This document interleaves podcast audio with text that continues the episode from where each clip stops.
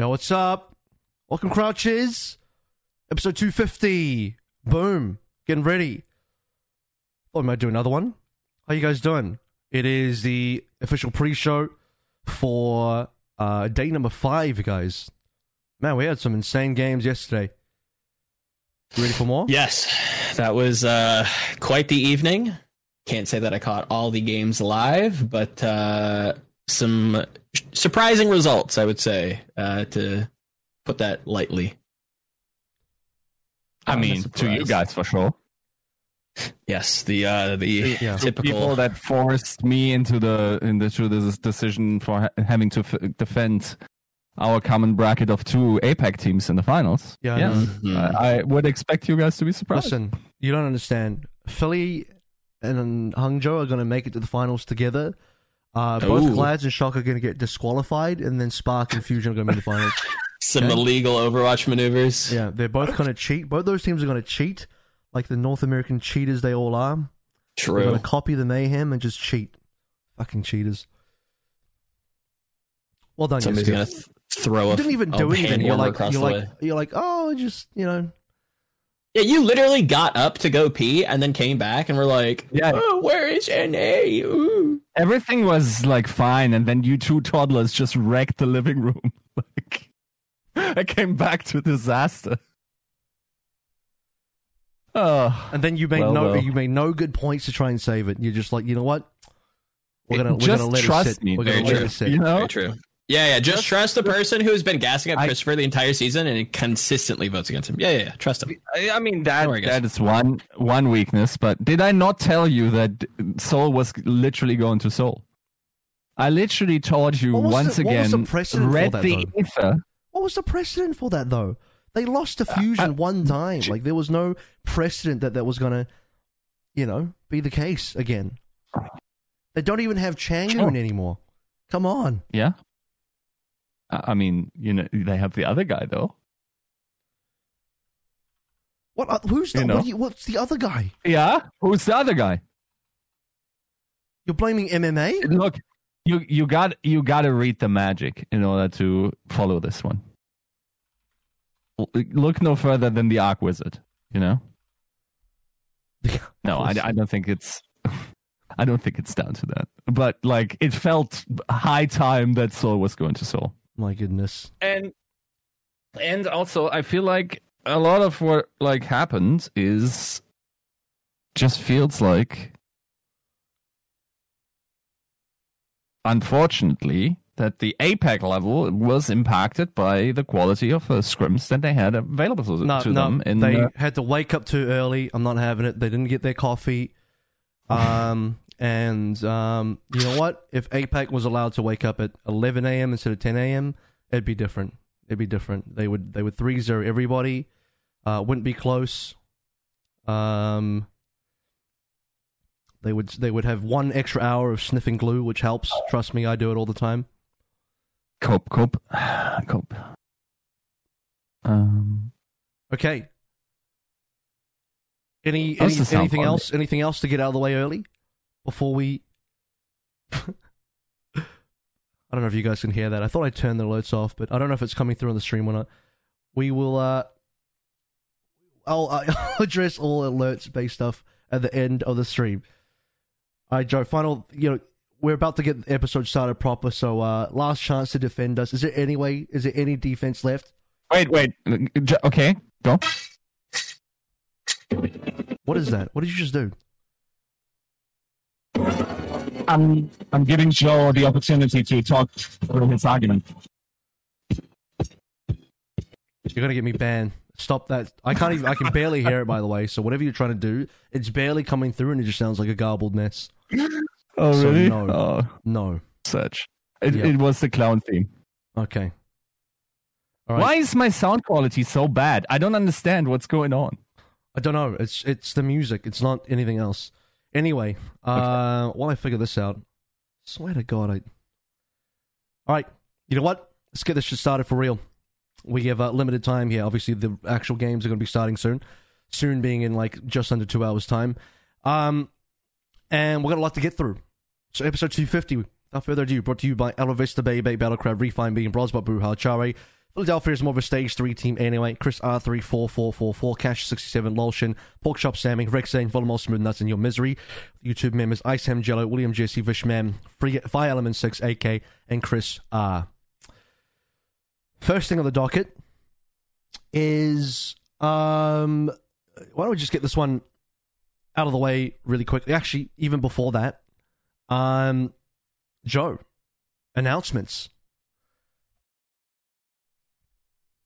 Joe's muted. Are you muted, Joe? I can't hear you. Great timing. Joe died. Volamel's dead. Do you guys appreciate Okay, how language? I zoomed way into his face so we can actually see his head? What did you do, man? Your your voice is gone. Do sign language. Ah, okay.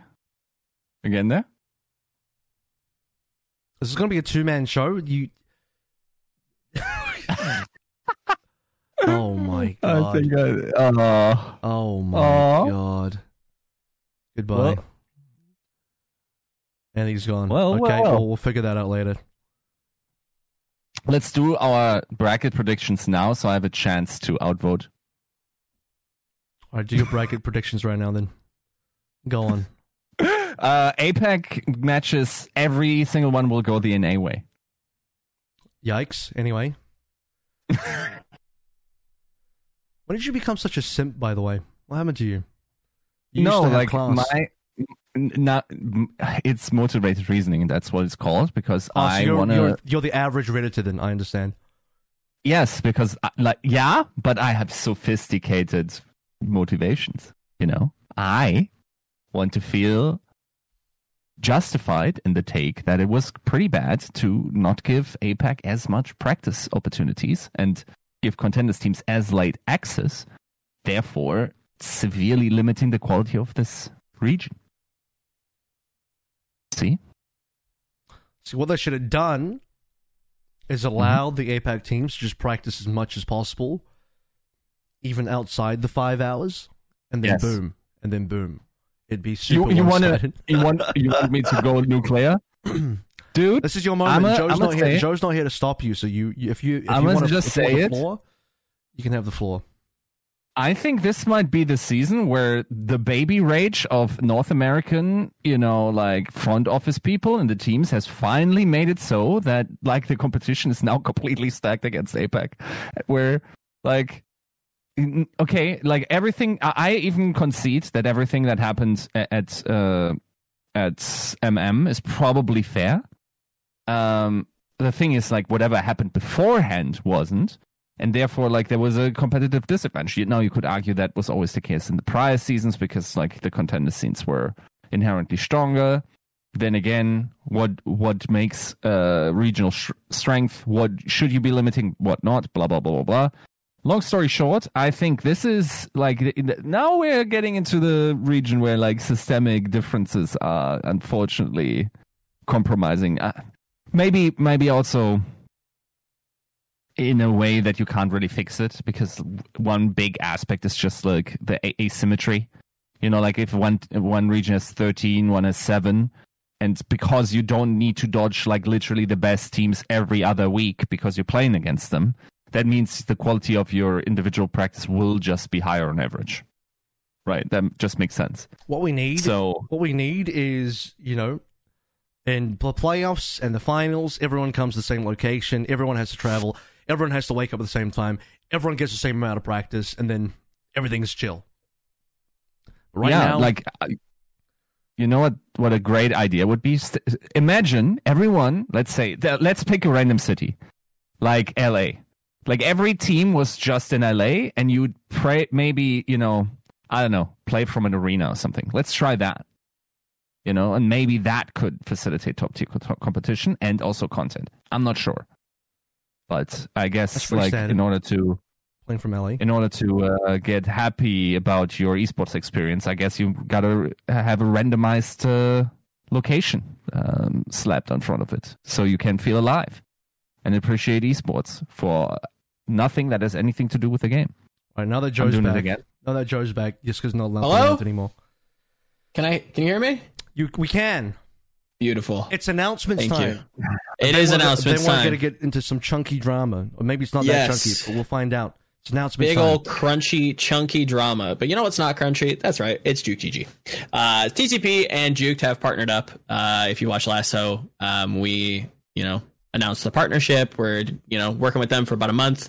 Um, you know, trying to highlight uh, their their social application. That's uh, pretty, you know, pretty tailored to your all of your esports needs. It's got schedules. It's got, you know, content aggregation. If you're not necessarily super big on Reddit and Twitter and how toxic those communities can be, uh, Juked is Oh, actually going out there and trying to, uh, you know, mitigate that and, and, you know, creating a platform that's a little bit more um, friendly to long form discussions. Um, one of the big ways that we've kind of reached out with Juke um, in this kind of uh, partnership or activation um, is we've kind of cel- we're, we're, we've created this this kind of makeshift award, the Juked MVP award, and we were trying to celebrate both you know high level Overwatch analysis and you know trying to shine a light on some of our favorite players, but also shining a light on uh, you know fellow fellow people like you, all, all you watchers out there, all you YouTube frogs. Um, so we've got some some beautiful. Uh, comments that have been posted over on Juked. Uh, we're going to be doing this obviously for the next month. So uh, there's going to be different awards each week. We're going to have different ways that you can kind of come on the show. This week was, you know, who uh, you guys thought was going to be maybe the way too early MVP of the midseason madness, and we've got some some regulars. Fire Element obviously coming in, giving Fleta a vote, even though you know maybe didn't have the the best game ever, but obviously one of the most uh, successful player. You know, This, this, was, mostly this was posted before last night's game. Well, easily, easily, hundred percent. Uh, do you- you, D Hulky? Uh, we're we're gonna have to talk later. Um, just throwing it out there. You know, Do, gonna have to slide in those do DMs. you like like if you guys like let, let me let me tell you something about getting early on new platforms that are promising right everyone that's a little older will remember when for instance the reddit experience was amazing unfortunately there's something within the human algorithm where at some point like it doesn't even need a pipe piper even though it could be that there's some you know nefarious source behind all of this. But eventually a population of too many lemmings will just run off a cliff. So just hmm. enjoy juke now because as i can tell you i've gotten plenty mad at reddit. I've not i've yet to get mad at juked Honest to God, like it's it's a pleasant experience if you are interested in multiple different esports. Head on over there, check it out. Um, if, even if you're just interested in, in Overwatch in particular, like they're they've I've talked to Fish Fishsticks in particular and Chanman. Um, you know, pretty much in contact with them a lot of the time, and you know they're pretty committed to even the tier two scene. So go check them out. Um, another thing to add is that they are uh, crowdsourcing a lot of their their funding. Um, Juke is actually doing a community fundraising opportunity uh, to allow you guys, the fans, um, and the community ad, ad hoc to join and create the, the best product in community in esports. So if you're interested in joining, interested in investing, head on over. You can invest in Juke. They're uh, they're aiming for about four hundred thousand. So you know they're they're ha- quarter of the way there, I believe. Um, so head on over, let us know or let them know we sent you, and I believe you'll also get a badge in the coming months. We're working on you know like a little a little TCP nod to the fans. So Oh. uh, Very cool. check that out. Yeah. Awesome. So there it is, guys. Our new partnership with Juked. Um, go and support. Brilliant platform. And actually, something just came to mind while we are talking about that. Uh, this is a very important tournament for MVP, Rookie of the Year, maybe even Coach of the Year Yes. type of nominations because this is our only international tournament before the playoffs. And I mean, I think the awards are all decided before the playoffs anyway. So I mean, if there's a a time for a player or a coach or whoever to submit themselves as the front runner, probably the leading candidate and the most likely winner for a particular award, kind of is, in my opinion, going to happen this tournament. So, yeah, if you're if you're Ryan or you're 100%. Proper, and you're in that winners bracket final, you're one of which will definitely be going to the grand finals. I mean, that's a big ass deal. If Reiner beats Proper, that's pretty big. If Proper beats Reiner, that's pretty big. Like whoever comes out on top is going to have a pretty damn good time. Um, coaching as well. I mean, Gladiator's about to make potentially a second final here. If they win back to back, you For have sure. to give the nod to Face. Um, Mhm. Everyone's like, everyone's probably thinking about Unter right now because he's kind of like the face of the team. Ironically, it's the face of the team, but no, the actual face face is actually the head coach who's been with the Gladiator system the entire time. His first outing as head coach on the Gladiators after Dpei leaves, and they already have a title. Maybe you're looking for a second title. That's pretty insane.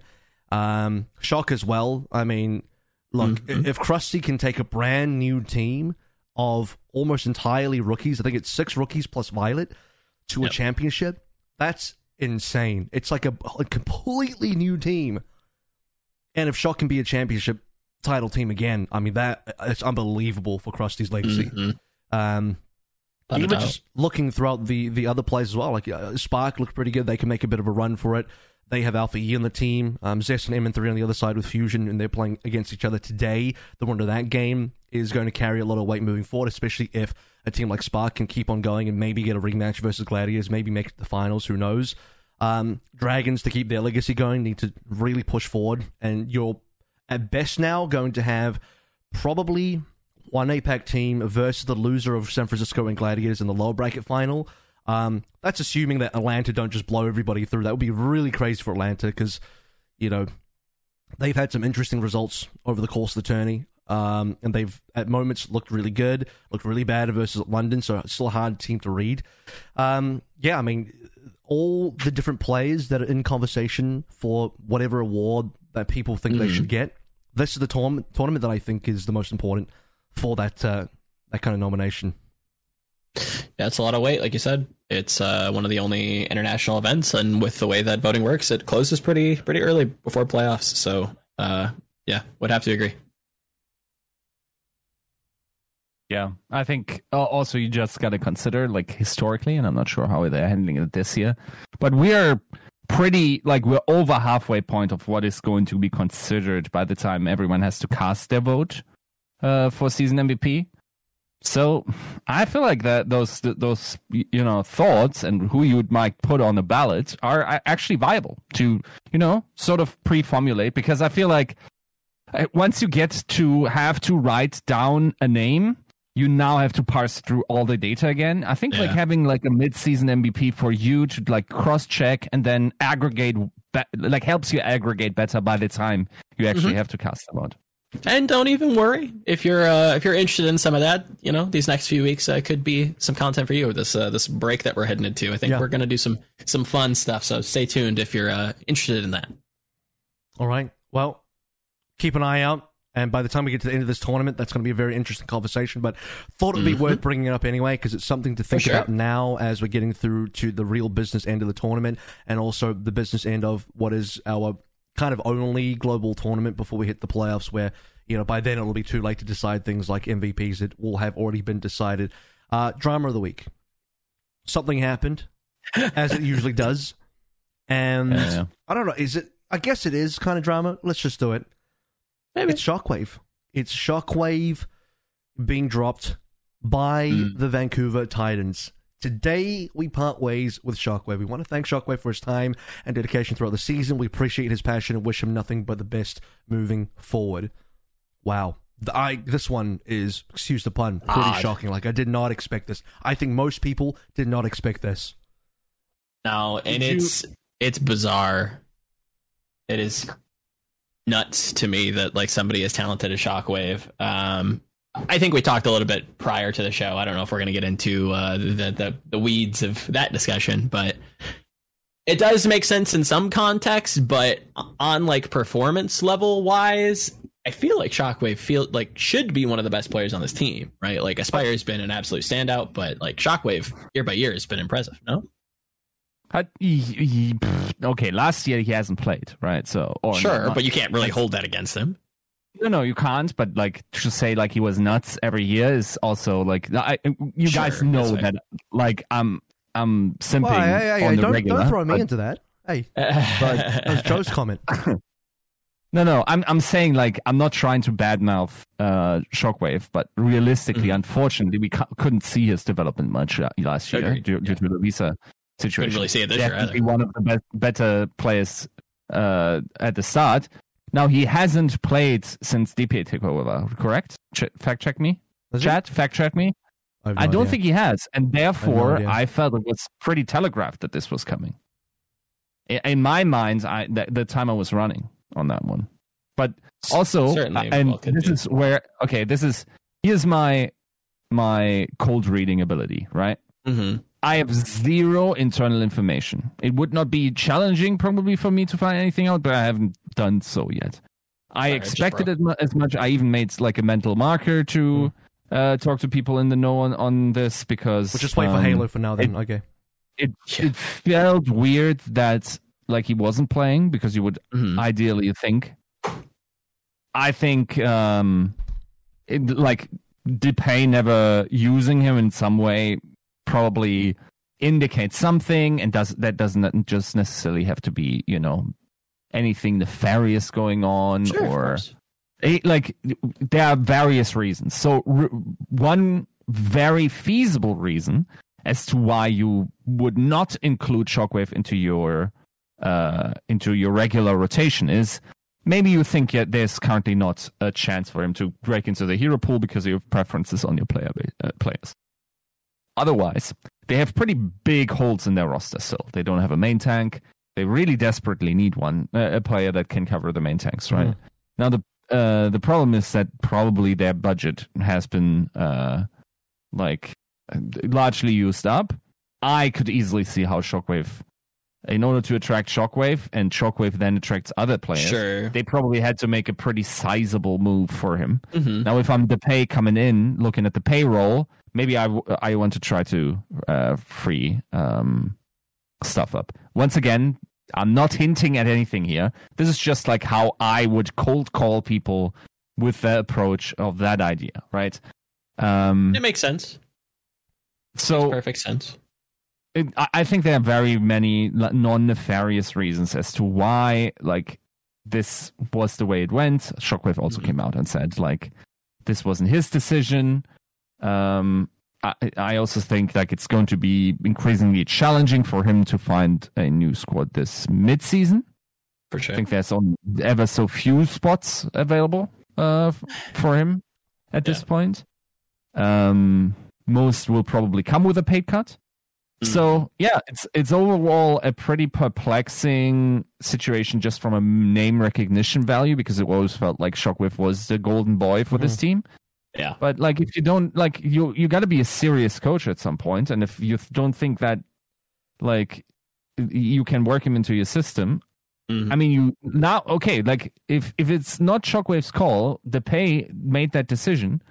Then you live and die by this, right? Like if if the replacement you have or the the resource allocation that you now freed up through getting rid of Shockwave um, doesn't convince, then you made probably not a great decision, and we can judge you on that, right? If Sure. if it works out, then this was a hard decision that made you help your franchise. So I think these are the types of moves you, they are not out of the ordinary, and I'm not flabbergasted by them in, in any way. I don't think. Even though I think the only thing course, that's like, I think kids cracked. So I, I yeah, I'd much rather have an Overwatch League where Shockwave for once can play an entire season, which he's yet to do. Um. So yeah, yeah. Well, let's before you before you comment, Joe. Let's get Yeah. the the Shockwave's actual comment here. We can narrow some things down. Not my decision, but I hope our team hope the team will do well in the future. Thanks for the time, Vancouver Titans. GG Skullface. Um, so because there was some speculation that maybe he chose to leave the team, maybe he wasn't happy, maybe he was mentally out of it. Um, blah blah blah blah blah. He's confirming that it's not the case. He wanted to stay and play. It's not his call. So yeah, this is um, a Titans staff decision. Somewhere between Justin the GM and Ipe the head coach. Somewhere in that mix, this happened. Could be for a number of different reasons. Yiska, you already mentioned possibly making budget space, possibly hmm you know, uh, wasn't I don't know if if you were to speculate, could be could be a reason where Shockwave wasn't able to fit into Dpei's plans or Justin's plans or or be able to I don't know. Yeah. could have been an altercation as well. Bit of a Muse finale KDG situation. no one knows.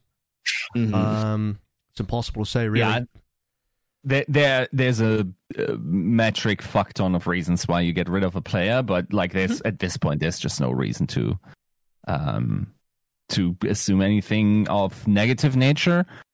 That said, I will say like I- I think the the Overwatch world is flipping out a little bit about this when I don't know. I, I wasn't particularly surprised after how this developed.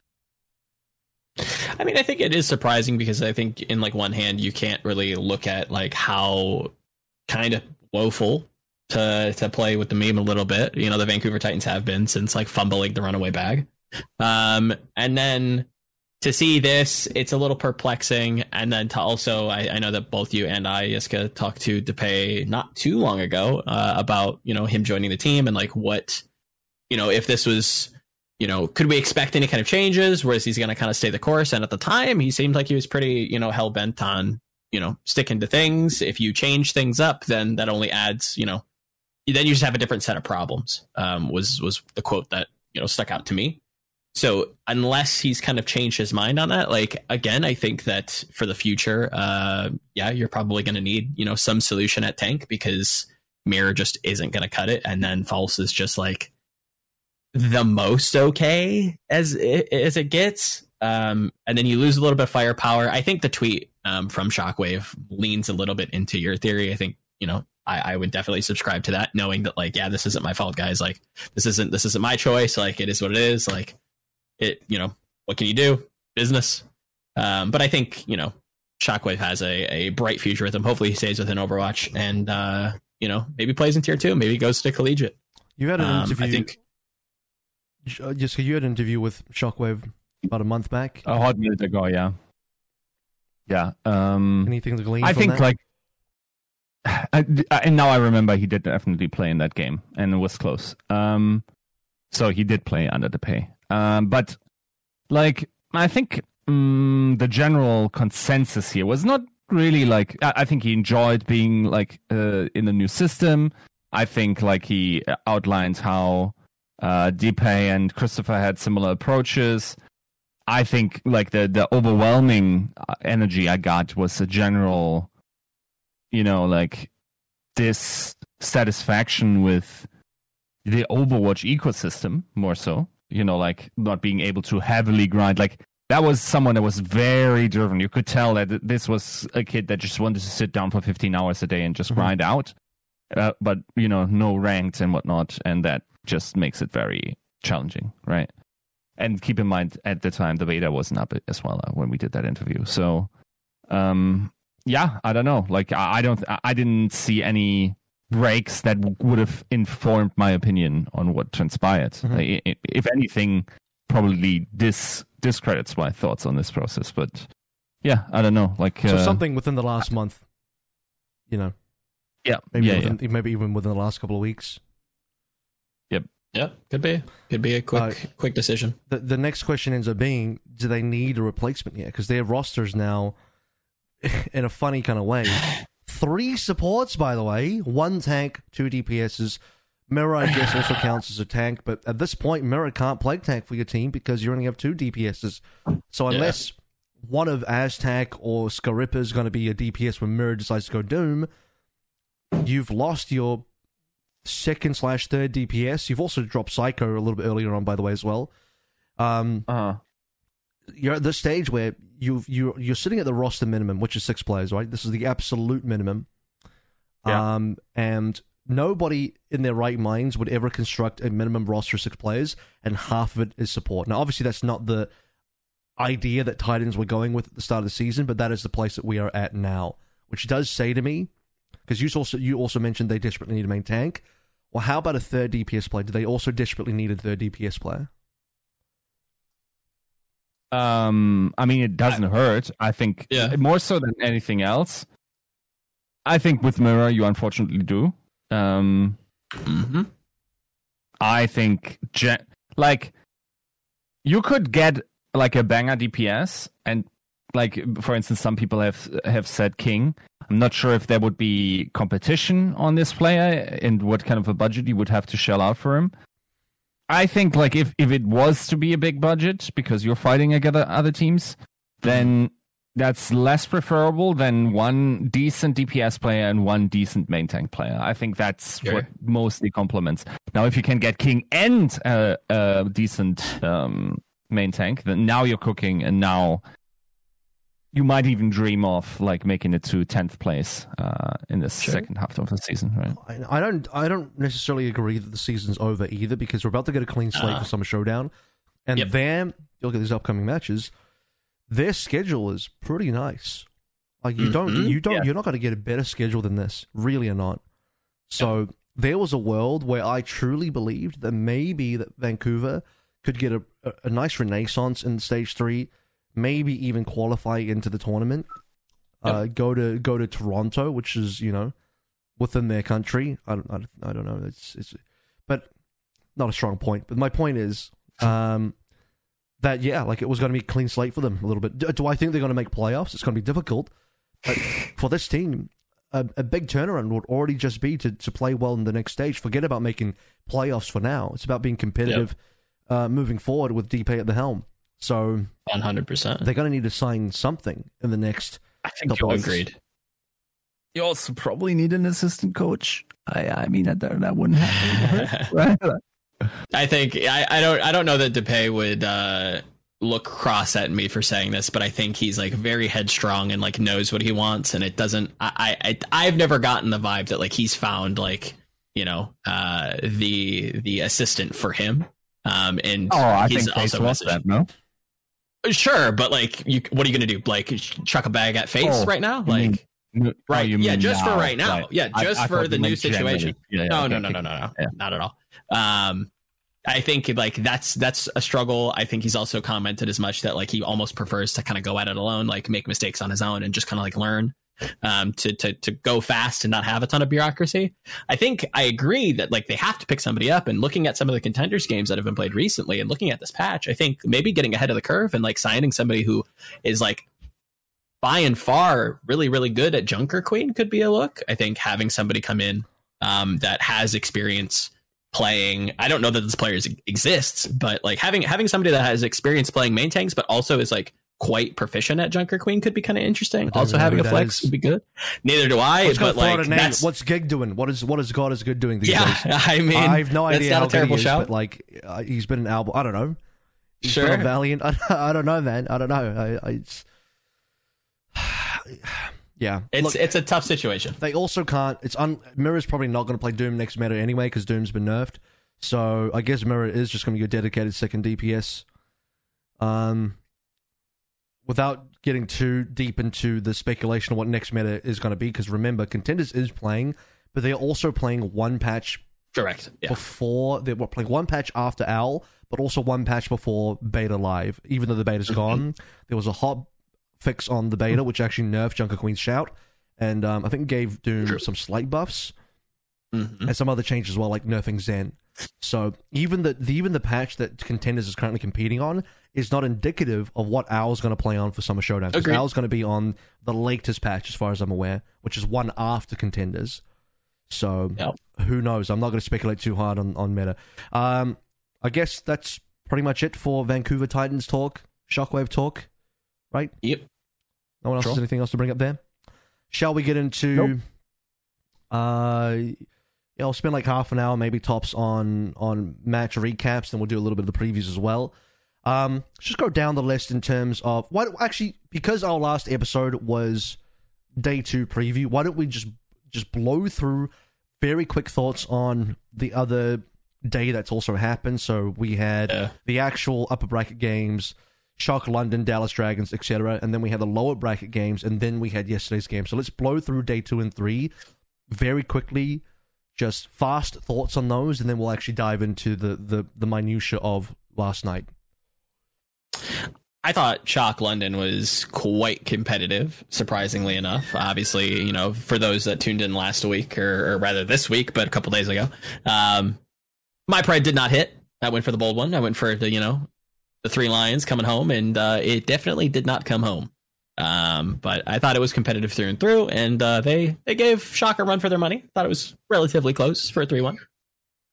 Why don't we talk about the the London loss to Florida then? Because that's got to be an upset, right? It's got to be an upset, considering how hyped up London were into this tournament and how you know the opposite would be Yeah. true for Mayhem. I don't want to shit on Mayhem. I think they they they did well. They deserved to win. Uh, they Mhm. they played Philly close as well. I think Mayhem once again proves that they are an underdog that you cannot underrate. Yep. Um, but London out in two games. Well, actually, that's not correct. They out in three games because they beat in Reign three, and then yeah. lost twice. So thoughts on London being gone straight off the, the I would, almost. I would say the uh, the mayhem upset for sure. Um, when you when you come into the midseason madness and you three, you know, you beat them in five, nail biting well, by the way. fashion.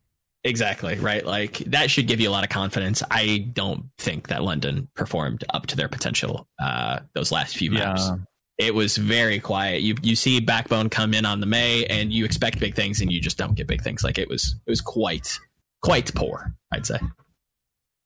Yeah, that's unfortunately true. It felt like I don't know, like if you look at the team that just beat Atlanta and the what Atlanta is currently able to do, you you must feel like they unfortunately like yes, no trans sensitive property doesn't work quite like that, and I think there's also something to be said about like how matchups shake out and like the the bracket seeding determining a lot of the outcomes of this event, but at the same time, like you look at the eye test, and yeah, unfortunately, this team didn't play up to the uh, level that they can play.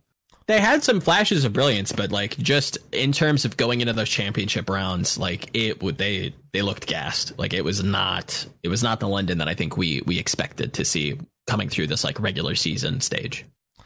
Yeah, Speaking Yeah, of which, let's talk about a team that did actually go out 0 2. They only played two games. Talking about the Dallas Fuel. Now, versus Dragons, Yeah. probably not the most unexpected game, considering Dragons actually played pretty reasonable here. Dallas, um, I mean, even coming back from the regular season, the qualifiers started to already Mhm. look a bit shaky towards the end there. Um, Circuit Royal, I think, was one of the more comprehensive, you know, looks from Dragons just beating Dallas and, and where the gaps were. Uh, Lip seriously outplayed um, Guerrero there. And we'll talk more about Mhm. the Dragons in terms of their performance uh, a little bit later on versus the Shock. But currently, you know, Yep. that was a, a pretty unfortunate game for the Dallas Fuel. And Yeah. I mean, at, at this stage, you had no reason to doubt Shanghai. You get six and zero. They beat Toronto 3-0. Okay, did Toronto look Sure. competitive? Absolutely, but Shanghai mm-hmm. still 3-0. Shanghai 3-0 again. No reason to doubt Shanghai.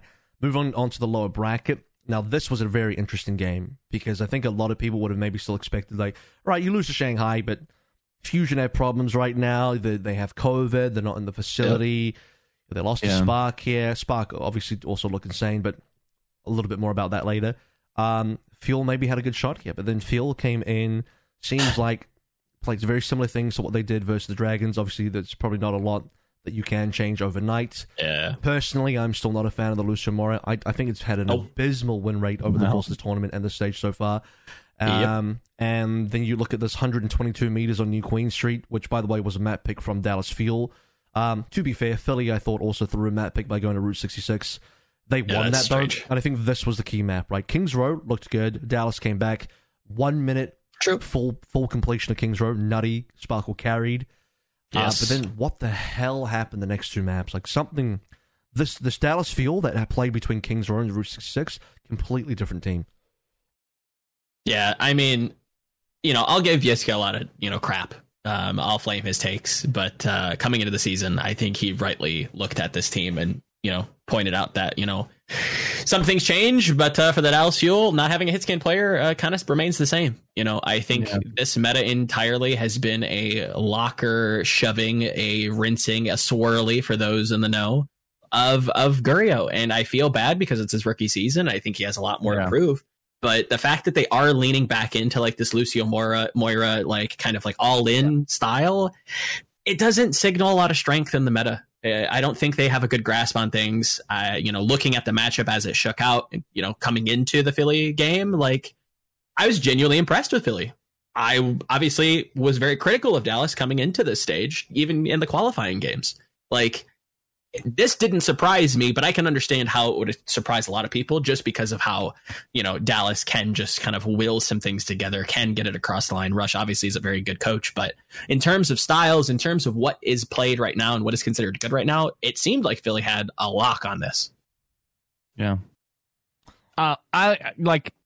I once again have to get on on that point because, like, if I don't make it in these situations, then nobody's ever going to believe me until the next time it rolls around, right? But like, the the point that we made about ju- uh, justice not finding the specific or the good matters for them, and that a lot of what determines which team is good and then great being like hitting the right matters for you is manifested right now in the Dallas Fuel. Because last year, the old pony trick of like Lucio Moira worked to a decent degree until it didn't in the play uh, in the uh, season playoffs, right?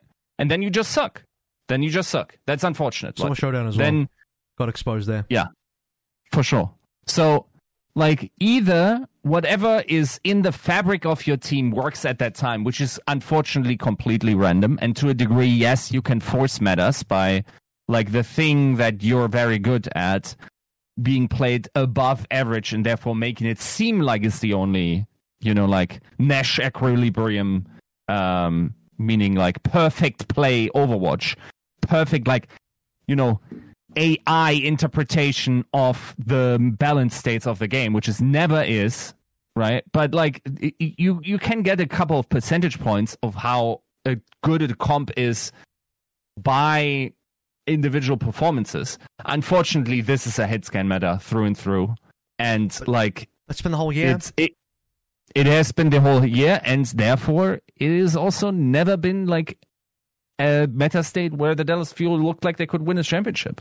I would I would say that Yeah. Zarya gave them a lot of room to work with in the kickoff Yes. clash. Like Harm and Zarya really took off with them. Not only that, but it was a Zarya Reaper meta, and, and Reaper has been shown to be one of the, the better heroes for Edison. Um, Mm-hmm. they didn't have to rely on when I say hit scans, talking about like the Widowmaker type of heroes. They didn't have to rely on that. Sojourn is a lot more. We're going to compare Soldier seventy six to Sojourn. Although I say we've had a hit scan meta the entire year, because Soldier seventy six was pretty busted in Yeah. kickoff clash. Um, not as precision focused as Sojourn is currently, which is why you're seeing more of a hit scan gap in the second stage now, mid season madness, than we did in kickoff clash. So not being able to run Han Zarya, uh, being forced to play in a Sojourn meta where it's pretty clear where some of the gaps are. These are the things that I think are really affecting the Dallas Fuel. So I don't buy the whole like, oh, you know, they just weren't coordinated. When they were coordinated, they were winning. It's like no, it's very matchup specific. You'll notice that they're Yeah. much more coordinated in matchups where they can get away Yeah. with Lucio Moira when Edison gets to get away with playing the Reaper. Yes. And then lo and Mhm. behold, that doesn't work on other maps. It's not a coordination issue. That's that's a, that's a team composition difference for me. Yep. So And like Yeah. it's not even I don't even chalk it up to just just Sojourn. I think that like people will jump to like, oh well everybody's playing so much Sojourn, like why can't you know, why can't Guerrero just play so you know, Sojourn? Like we're also seeing other picks come in and actually be quite successful. Obviously APAC coming in with Ash. It's, you know, a little bit more map specific, sure, but like, Mhm. we're also not seeing that either. So I don't I don't see the coordination argument because they're literally drafting compositions to make sure that they're like hyper coordinated. Like the Lucio Moira, like is is a very clear game plan. The problem is, is like it is.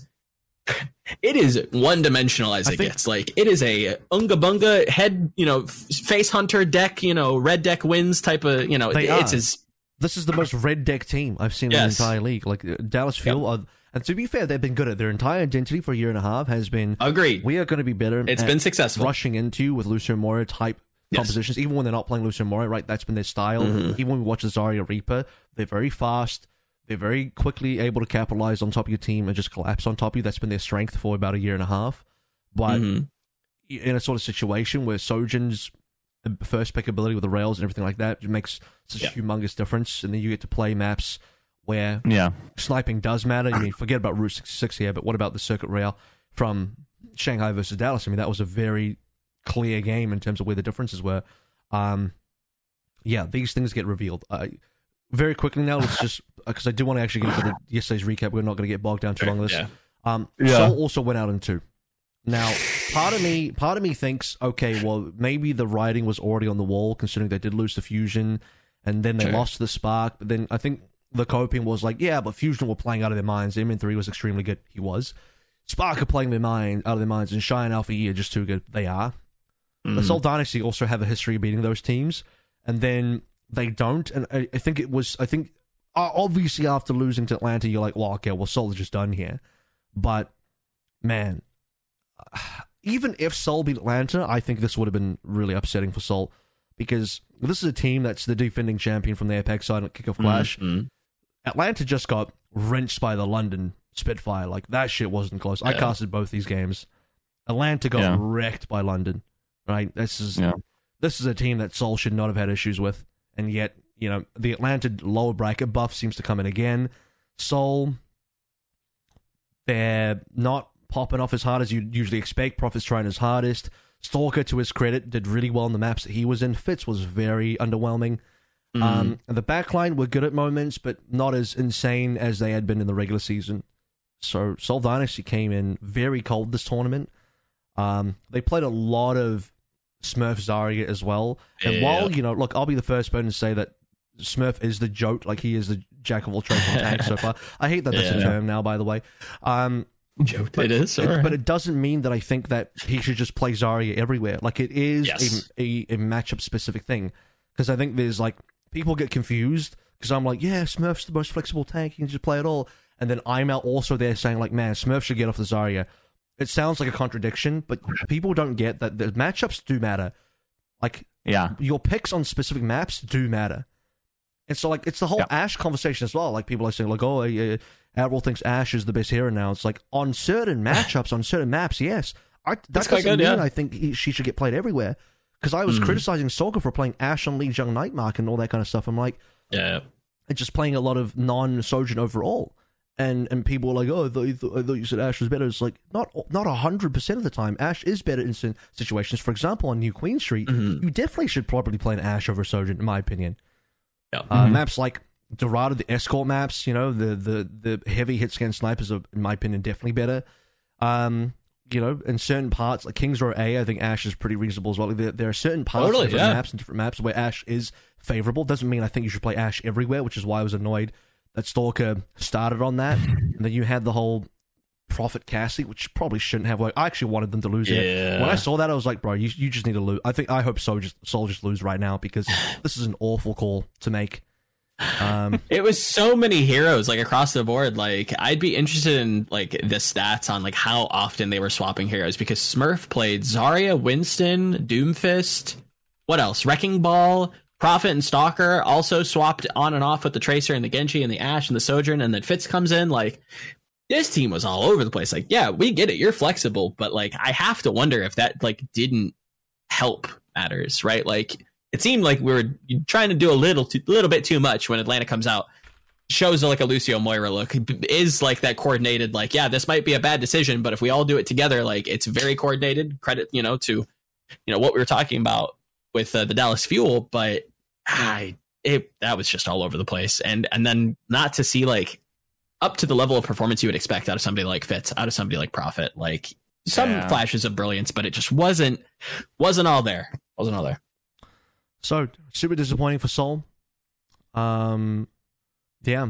I mean, I think I think people have to definitely understand that this is a major underperformance from Seoul. There, there are like some really cringy NA fans out there that are like, oh, they suck. You know, this was this was expected. You know, like as as if No. like as Yeah. if this was always the case. Like Seoul were obviously like fucking garbage, and obviously Mhm. like every APAC team was just going to lose straight. I don't know. It's just so such so disingenuous.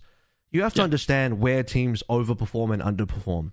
You can't tell me that the team that just got roasted by the London Spitfire were expected to beat the Seoul Dynasty. There's no shot that you expected Yeah. that. Yeah, like you're fucking expects- lying. You are lying through your fucking teeth if that's what you said was going to happen. No one predicted this game. Only the These hardcore, are- these are all- only the hardcore Reign Yes. fans would have ever predicted this game. Yes. This game and out, out of pure loyalty. These Like- are all just like salty people who like missed on their pickums because of X or Y, and then are just like, "Oh yes, we always do that show with uh, APAC sucks, lol, Zarya, lol." Like, guys, come on, please. Like, l- go back, watch some of these games. Go back and watch the finals against Shanghai. Like, Profit and Stalker individually, like, have been some of the best performers in like all of Overwatch League this season. It would be as Uh, disingenuous as saying like, "Oh, of course London were going to fucking lose to Mayhem, you dumbass. Why did Yeah. you think London was going to be?" That would be equally as disingenuous. Yeah. Upsets yeah, are yeah. upsets for a reason. No one expected London to get reverse swept by Mayhem. No one really expected Seoul to lose to Reign. Like these, these were Yeah. these were huge upsets, right? Mm-hmm. Yeah, yeah, yeah. It is it is pretty crazy. Opens up some cool storylines like Atlanta again. You know, uh, circling back to what Avril said, kind of you know at the start of the show. Like again, you can't really count out Atlanta in these loser bracket Okay. runs. Like any melee fans in chat, like this is a mango run, guys. Like I don't Start know. us off with Atlanta versus Houston. We're going to officially get into this now. Sure. I mean, this was this doesn't surprise me. I think Houston got pretty far, all things considered. You know, that Toronto game, uh, while it was always Houstonable, you know what Houston's going to play. You know exactly what to expect. Every single map, at least London can be a little bit more flexible. Whereas, like, if it's not Escort, you're going to get Doomfist. That's it. Like, it is, it is, you are hoping and praying if you're a Houston fan that Merit and Pelican just have games of their lives and they just like hard carry the game. And now, to be fair, Merit has been phenomenal. Pelican has his moments. Dante is still a great Doomfist. But is that the composition that's dominating the meta? Absolutely not. Are these the picks that are dominating the meta? Absolutely not. Genji, not so much. Sojourn, 100%. Like, I think their backline is definitely slept on, but like this, if any game was to be expected, I feel like this one was was kind of set in stone uh, as as the bracket kind of filed This out. is a pretty 50-50 game for me. I, I didn't know who to go for here. I think I wanted to go for Reign, uh, not because of Seoul, but due to the fact that I know that Reign are a good lower bracket team that, that has these really Yeah. insane runs through the lower bracket. Um, and I also feel like I Houston's previous game. Uh, who did they play just before this? Uh, they lost to somebody, didn't they? Who did they lose to? Do you guys remember? I don't. I don't want to back out of this screen to check the bracket. Ooh, Houston? Houston lost to somebody to Houston lost to Glads. Okay, yeah, and, then- that, that game was like that was a comprehensive loss. That was a big ass Yes, 3-0 like- that did not look close. doesn't doesn't shock me. Um, Yeah, yeah. and I don't know, I wasn't feeling great about Houston, and Sure. I'm still trying to buy in a little bit more to the Piggy Winston and the Piggy non Sigma picks. Um, Yeah. The whole Dante Piggy situation is like, by the way, that is that's like an advanced form of false and mirror from the from the Vancouver Titans. Yeah. Right? It's like that, but like it, it actually kind of works, right? hmm So you know how there's like you know in the world in the real in real life you have people that are called functioning alcoholics. Houston Outlaws are the functioning Doom Sigma two trick team. Doom Doomaholics. They're, yeah. they're, the, they're that they're the Vancouver Titans, but they actually work. Is what it is. And I, I think this is like such a good meta for Houston, and by no means do I like you can you can check my bracket, you can check some of the past shows. Like I didn't expect Houston to go deep, but when you have people like Merritt, um, I don't think anybody, I you know, correct me if I'm wrong. I don't want to speak for anybody on you know my fellow hosts here, but I don't think anybody expected Merritt to be as good.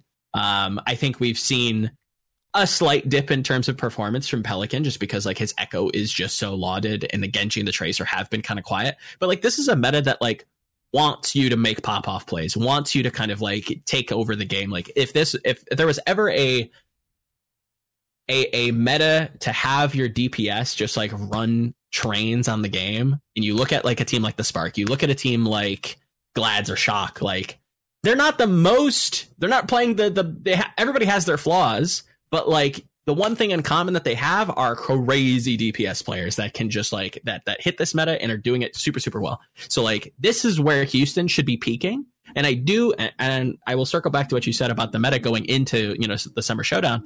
I won't eh, spend too much time speculating on it, but I do have some concerns about this team if we are moving into like a very cohesive kind of uh, death ball meta. Let's say, like I don't know that we're going to get the same level of pop off performance. It could be, could not be. I don't know. I'm I'm a little hesitant think- with with with Houston. I think Merritt found his hero, and so if he For can't sure. play Sojourn anymore, I am concerned. Because I think I remember like last episode we talked about Houston, and I kind of apologized for the Merritt slant. I was like, you know what? Actually, I think he's pretty good now. Um, but I will be concerned about what he plays after Sojourn if we go off of a Agreed, Sojourn meta. yeah. She has been nerfed True. in the next on the next patch, so we'll have to see. Uh, maybe Merritt can still make it work. It, it definitely is their best hero, and Pelican can just kind of do it all right. Um, Yeah, I'm not gonna lie. I'm kind of more concerned about Pelican. are you Like, why? A little bit. Like, it's not that I think he's bad. By no means do I think he's bad, but like his tracer this season has been a little, a little quiet, and I feel like he just always wants to play Genji or Echo, and it feels Has like he they ever it- been the like super elite No. tracer though? No, never. That's the thing. And that's like, that's where I, don't- like. I'm a little concerned I'm about not- them going I'm into not, the next stage. I'm not that surprised by his tracer probably being one of his quote unquote weaker picks. Still Sure. not. When I say weaker, I don't mean like he's shit. I just mean like No, no, no. he he, he would prefer It's to play the. Genji or the Echo. Yes. Those are his Yeah. two best heroes. Yeah, yeah. Hmm. That said, like Atlanta, they're they're quite good. Like credit to them. Yeah, I I I don't. Was anyone surprised by that uh, result? Not I- really, right? Yes Like, and no. I still think it was a 50-50, but maybe slightly favored for Reign in my mind, so maybe closer to like a 60-40, but Mm. I, I wouldn't have been surprised if either team took it. I wouldn't have been surprised. I wouldn't have been upset. Yeah, yeah. I think either team could have won this game. Yeah. Chat, yeah. correct me if I'm Uh, wrong. Was did we not have like a huge like ultraviolet play? Like, did he not just kind of show up on Ana? Am I misremembering, or was that the Seoul Well, I, game? I think the thing that people remember is Lastro having the the the flank True. on King's That's- Row, and then Yeah, oh, uh, God. dying unfortunate and dying on Uh. policy at the end without popping Trent stuff like that. Like people Yeah. definitely remember Lastro's mistakes from this game as a highlight or low light. I don't. It's I, such I- a I- shame. I definitely don't want to just blame the guy too hard because I'm sure there's more things than that. But like, yeah, there's there's a few question mark moments from Lastro for sure. And the worst part is he's he's not even going to be able to pay off his uh, his fines from this. So, True. so I, I mean, credit to him. That that was content. That was just That funny. was content. Like just a reach How into the you keep monitors. doing that? I don't know. Oh. like you th- you'd think the Oh. league might have learned. Like, hey guys, like just so you know, we're on camera over here. Camera one is mean, live. he's not it's being the hot fined by the way. feed. He's not actually getting fined, but it's a good. Well, meme. that's good. It's a I'm good meme. It is. It is a great meme. I think it's fucking hilarious. Yeah, it should like. I, I'm not even sure why I said what I said because like normal in, in a normal sane society, like Yeah. this is just what happens, right? Like It is what it is. Like we're we're all mostly adults here. Like yeah, we want everybody to have fun, but it's harmless, guys. Like if anything, there's there's other things that happen. Like even match into chat that's a little bit A more. more mature adult toxic. esport, anyway. yes, yes. You know, like I'm this is this is very tame. We're we're off Disney Plus. We can we can live it up. You know. Yes, yes. Like We're we not, need in, to. we're not like, in Disney anymore. People are allowed to be a little funny. Um, yes. Look, look, uh, all I'm saying is like the way Johnny ate the banana was more vulgar. You know. I, I would How agree. is the- where's the fine for that? eating eating shit the long way just can't can't happen. I'm I'm Yeah, down with like the Kigurumis and like the feety pajamas, but like eating shit the long way, like come on, reinforce. You got to stop. by the way, this matchup, by the way, was really funny to me. There's there's something cursed about seeing Hawk and Piggy in a Winston mirror. very Something cursed. really cursed Yeah, about that yeah. to me. Yes. Yeah. Very. Is, very is it the is it the animal names or? no, it's just It neither of them starts are that, quite, but none quite of them are main. No, none of them are main tank players. They're both they're both Yeah, off tank players. Um, Yeah, yeah. I, al- I also want to comment. I think I've been really impressed by Venom here, and it, it really Mhm. starts with him coming up to par versus Seoul, and people will remember his one v one versus Profit that kind of decided the final map on League Lijiang, right? Um, Venom has just been kind of going from strength to strength, especially in a position where I mean, it's not Nero's fault that he's not as good on the tracer. He's not. That's not his role on the team. Venom's the tracer guy, but yeah, I mean, the more I see Venom, I'm like, damn, this team is starting to look really good with this Venom tracer Mhm. you know, it- as Hawk gets better on these dive tanks that are not the usual off tanks that he plays or the Doom, um, Atlanta Reign's dive is starting to come up to scratch. You know, where they fail now in the Rein Rush, which is such a weird 180 from last year because last year yeah. they were specifically known that was like their So comp good that for was it. best at that, and now they're I would heavily argue they're a much better dive team than a brawl team. Um, having I, I guess Venom here and having Doom be a, a strong pick for Hawk, but now also transitioning into stuff like Winston definitely helps out. They just Mhm. need both of these guys between Piggy and Hawk need to do the burn R thing and start learning like a ball as well. Something it's crazy Yes. that burn R could do that. We'll get to shy in a, s- we'll get to shy burn R and Hangzhou Spark in a second though. Any final thoughts on Reign versus Outlaws? I think again, like uh, we will have to see what uh, their next matchup looks like later today. But uh, I I would not. I think I think we I can say confidently that Atlanta Reign are a, a lock for playoffs. I think like next meta should be really good. I think you know not necessarily banking on speedily, but having that in your back pocket's always phenomenal. And having Hawk. You know, spend a little bit more time learning some of these tanks and, and officials is fantastic for the longevity of this team. Uh, I see Atlanta doing really, really well in, in Summer Showdown. Let's go. Yeah. Cool. All right. See what speedily adds to the team. I don't know. Double flex DPS meta, maybe. Sure. We'll figure it out. We'll figure it out. Um, Kind of hyped for that one, but by the way, Yeah, it's going to be a, a big change up, I would say. I, I don't know. Like we, I, I'll eventually talk about it. I'll eventually make content about this. But like ha- Overwatch Two was a hard reset or a soft reset for a lot of things, and rookies are once again up, my dude. Like it, it really feels like if you look at how the numbers shake out, like every season in like from season one to season two, and from season two through season three, and even from Mhm. season three to season four. And sorry, from season two to season three, like that's when um rookies had a lot of utility. And then when we went from t- season three to season four, now the veterans sort of seem to now get the hang of it. Like veterans were pretty strong in like what they provided, especially those that were filtered for the hero pool stuff and could ha- still hang in season four were like really solid and like teams with veteran status got far. This has been a soft reset and I feel like, generally speaking, I expect a very promising rookie to land much more often than Mhm.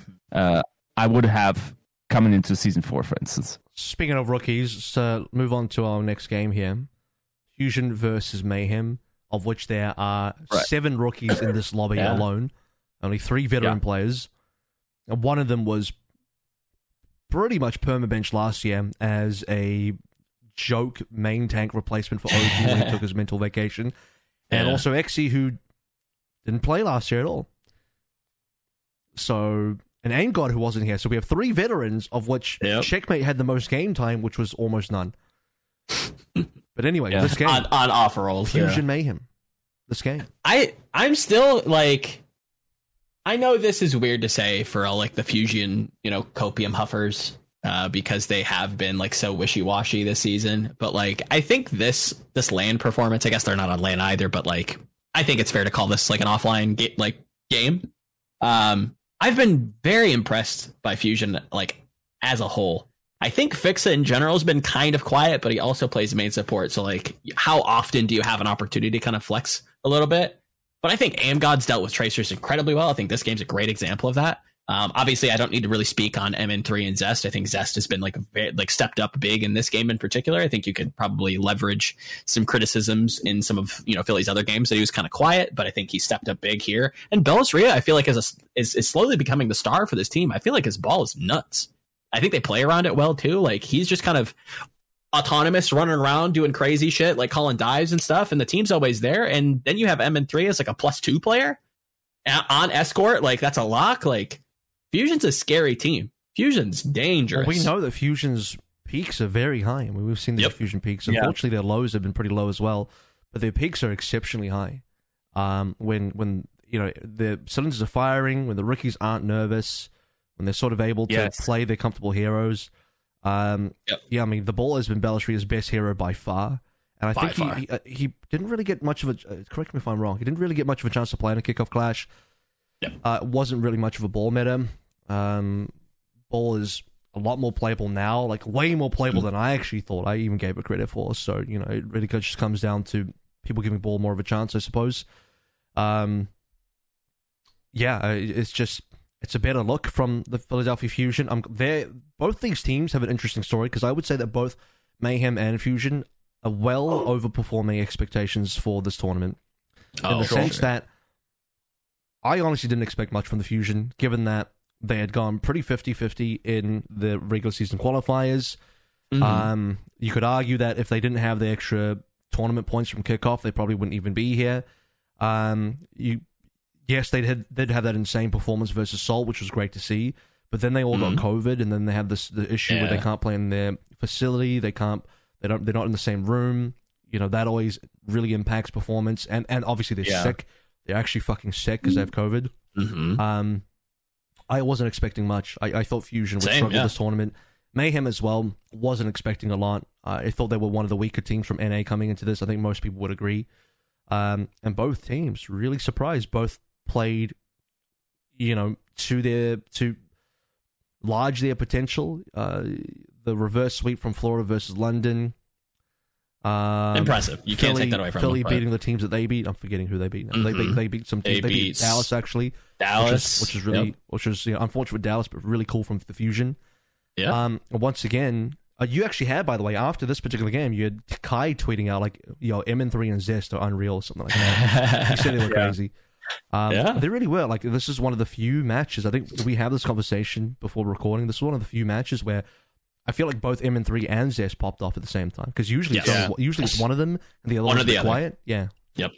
This was like vintage, like early season Philly, where it's like you come out and like Zest is on the Genji and he's like just getting plus twos, like he's trading up, like he's getting a ton of value with his dashes, just assassinating motherfuckers. Like it was impressive. Like, oh shit, okay, I see what everybody was hyped about with Zest, and like MN3's kind of come into his own now. And it felt like in these qualifying games, Zest kind of took a step back, but this game in particular was was a big one. I think they both were were very much alive in, in this deep game. But to comment, now that we have it on screen, I'm kind of over the Florida Mayhem in the brawl. Like someone is just just out there. He's just doing things, swinging stuff, doing charges. Like they don't feel like super coordinated. I, I, I thought this in particular, the Kings Row A macro here was just like very confusing.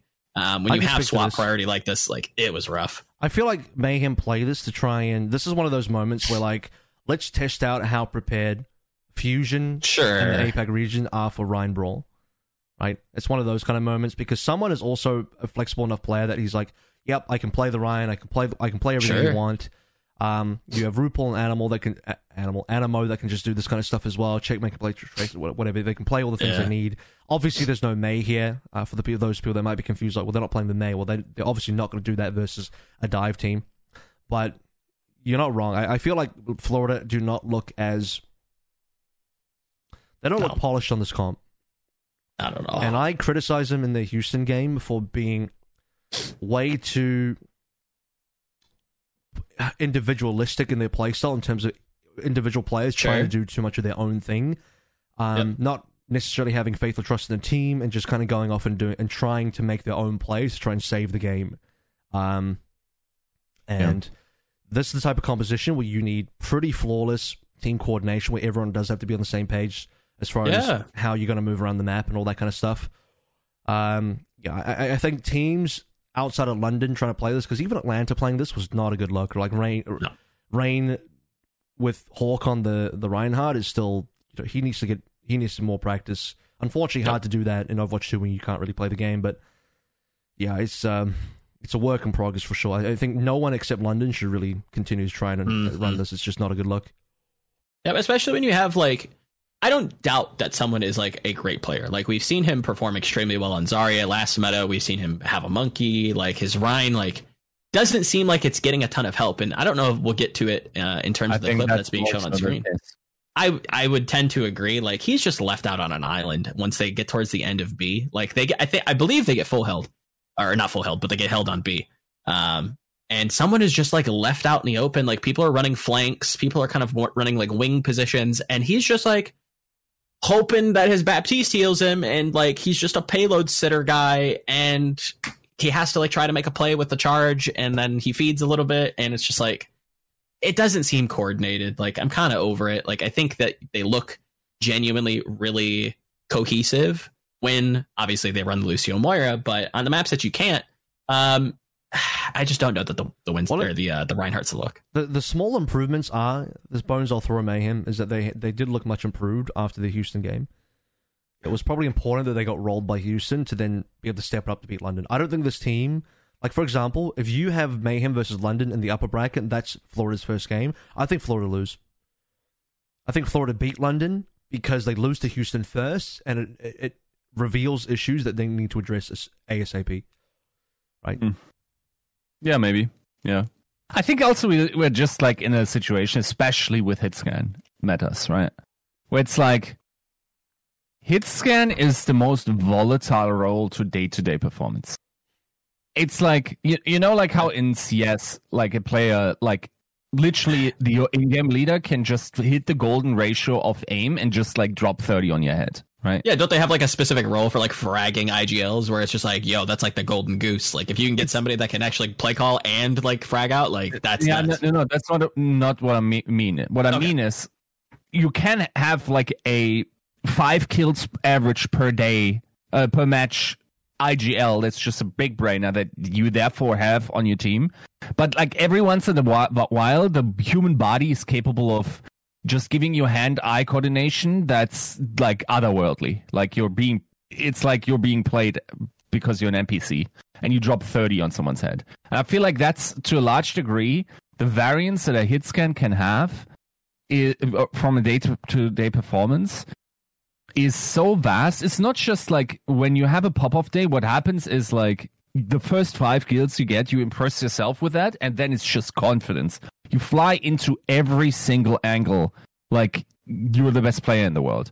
And I feel like a lot of the time, that is also the thing that you see with Philly, where it's like you they have backline uh, survivability issues. It's something I talked to M3 about, right? Now, you don't have backline survivability issues if your DPS just kill the opponent first and you're proactive. But that confidence comes from having the uh, first five kills be otherworldly and then realizing you have a, a great aim day, right? And I feel like that's why we see a lot of volatility in like teams that are sort of evenly matched and even maybe like one tier separated or maybe even two, where it's like if you're on, you're on, and you have a chance uh, to, you know, like strike upwards in, in matters whenever like some something like Sojourn works, because like you can just have the right click moments where you just take over a, a, a fight, right? Like sure, yeah. If I if I think back yesterday to like this proper uh moment on ah what was it? Mm. I had like a 5k, right? Yeah, Sojourn Circuit. Set a few. Circuit, yes like it, that's just like the type of performance that you can uh, bring on this hero. And if, if you're just on that day and yeah. to be fair proper is on quite a bit more than others then you're just taking over the game. And that's him. like we we talked about this uh like being less so the case in overwatch 1 and that we want to be a game like this. I think 5v5 has contributed to that variance a lot more which makes it exciting right? Like the yes. the variance of results feels wider than it did before. Let's talk about uh, the rest of this matchup really quickly as well, where Florida up 2 1. Philly forget to pick one of their signature maps in New Queen Street. And Florida have this kind of read compositionally that they want to hard counter the ball with a Sombra and just kind of dive. Now, yeah. this works for a reasonable amount of few minutes, maybe the first 50% of the game, even if I want to be generous. But I think yeah. eventually you have this kind of classic Philly thing where their dive takes over. The Sombra is, well, Sombra does as Sombra does, which is mm-hmm. not a very good hero, to be honest with you. You are taking a huge risk playing Sombra every time yeah. you try. I respect that they want to go for this ball counter, but that's a very one dimensional way to try and win. Um, maybe they could have won, but but at the end of the day, this is one of Philly's best maps. M3's Ash yep. is wild on here. Zest Tracer stealing payloads again. Belastria Ball so good here. I mean, this is a quintessential Philadelphia Fusion map. And, um, you know, I think this is classic Fusion coming on in, and they had the overall stronger base strategy that was more difficult to beat. I, I have to credit Florida for at least, I think, having the having an attempt at trying to read what Fusion were going to do here to make a bit of a hard counterplay. Whereas I feel like Dallas just picked this map, went here, forced a Lucio Moira again because this is a reasonable yeah. Lucio Moira map, and just tried to play this with with very little consideration to why Fusion would want to go here if they had the map choice to go here instead, which they didn't. But Dallas kind of did it for them. So Florida tried something. Credit to them mm-hmm. for trying, but yeah, no, I I just don't think it's you really can beat Fusion here without being able to beat their dive. Yep. I think like you need. Yeah, I I don't I don't hate Sombra inherently. I just hate the way that it's been used. I think like to Yiska's point to kind of touch on like how much we have to kind of soft reset things. I think teams hopefully will and I'm not gonna. I, am speaking out of school here because obviously it's not my job to like study this game, but I, I, feel pretty strongly in saying that Sombra is like a very slow hero. Like you, you don't have a ton of time to punish them, or, or have these like big punish windows like you used to. Um, so I think like drafting big bunny ears for audio listeners, drafting Sombra in like really fast style compositions or like having these like double flex or like it's not clear like what pace you want to play as the mayhem. Well, you need, and it's, and it's just rough. You can't play counter yeah, exactly. unless you're waiting for Belastria to slam in and you're trying to get the hack on them. That's Overwatch 1. That's where you're like, okay, right. the ball's going to come in, we're going to hack the ball when they dive, and then we can kill the ball with the six second window. Here, you have to go first.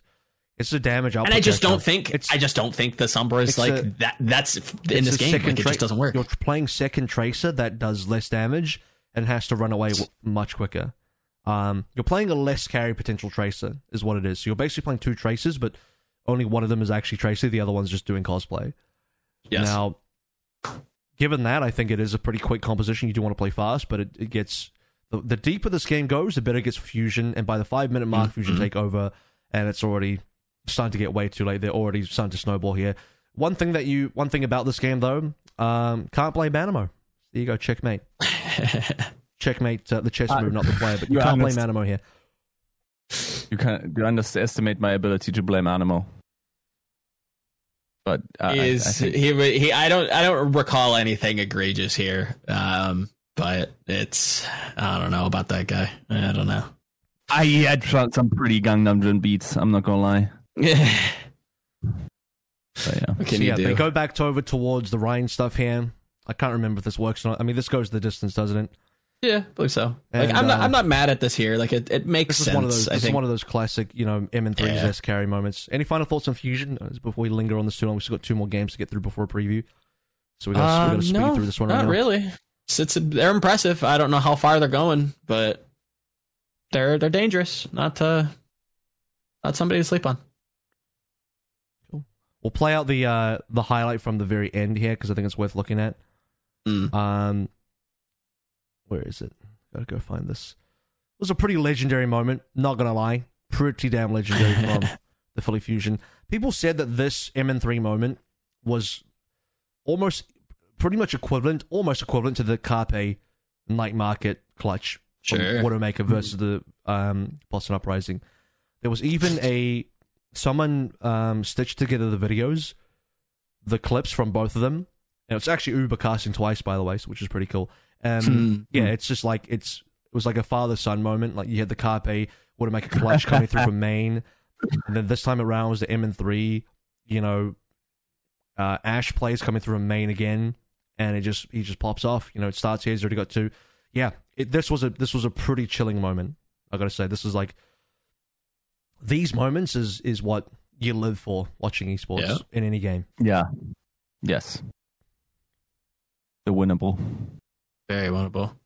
There it is. This is this is this is where I like I, I I wish I wish so dearly that we had a land environment. Like this is where audiences go crazy. This is where like Yeah. you really be, fall in love with a video game and you fall in love with narratives around like becoming a Philly Fusion fan and like really celebrating them. Like being in that environment must be crazy. And the only thing you don't get is, unfortunately, you don't get the pop off because, well, Fusion don't have the cams on because they're all at home. So Yeah. other than that, really cool. Okay, Yeah. let's move on to the match of the day, man. Holy shit, this was a good game.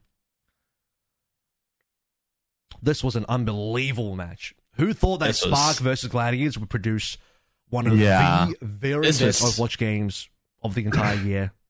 Yeah. I don't even know if I want to say Yeah. all time just yet. This is this is in the top tier of games of all time. Really, I don't know if it's the number one, but it's up there. It's on the list. It's on the short list of best Overwatch games of all time. Oh yeah. Sure. One hundred percent. And then like I can't help but echo that sentiment where you like you look at yesterday's schedule and it's just like, oh yeah, like I'm really looking for, you know, Shock and Dragons, that should be a banger. Spark, uh, they're kind of wishy washy. Glad should kind of like rinse them out, no big deal. Like, yeah, Shy and Alpha, you're great, but you know, it's Spark, you know, we've seen them, but boy howdy was that just flip flopped. It's nuts. Yeah. Sparker on a Wh- different where level. do you where do you guys how do you guys look at these two teams now after seeing this performance? I Are think these, we are can't the two like best teams, maybe almost.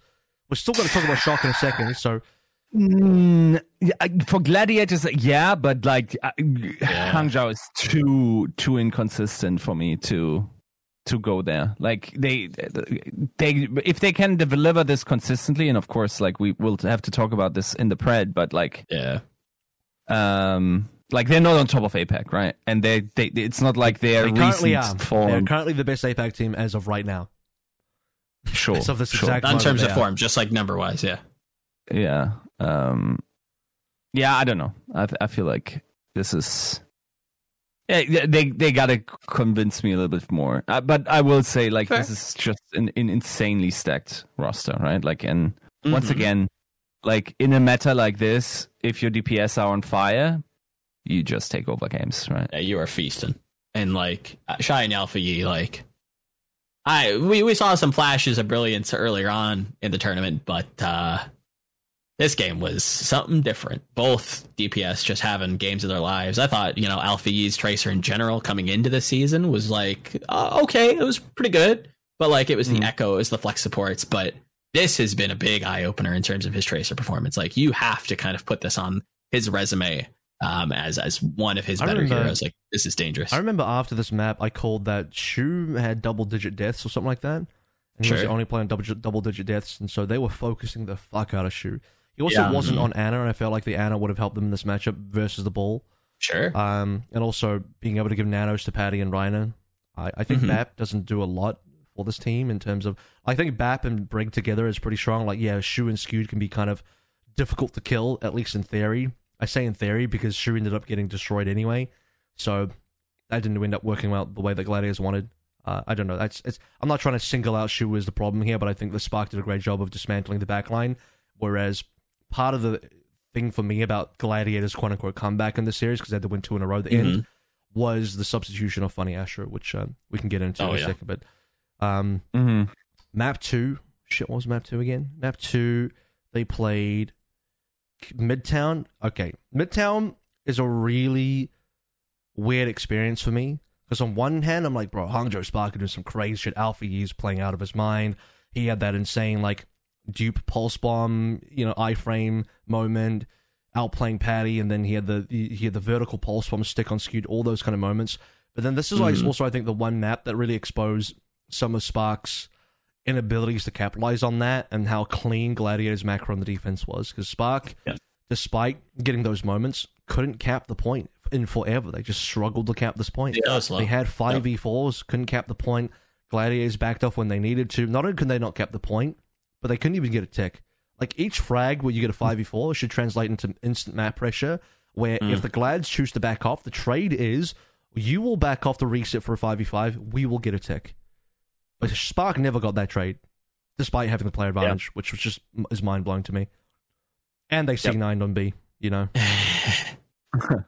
yeah, the uh, the entire strategy overall, like I, f- I feel like in general, there there there are maps that they lean a little bit too much on Bernard Sigma. Um, I think it's just a touch too slow. I think it's it's a good Sigma fine map. on Escort, but it's a a I good don't Sigma know. map. What do you want him to play? This is a good I think like just running the dive is fine. Like I, I don't see like this is I, I understand that like this is becoming like a very slower attack side map, if that makes any kind of sense. Um I just don't know if like this is the look because I feel like even in like the the qualifying matches, like this was there there was some suspect games from them.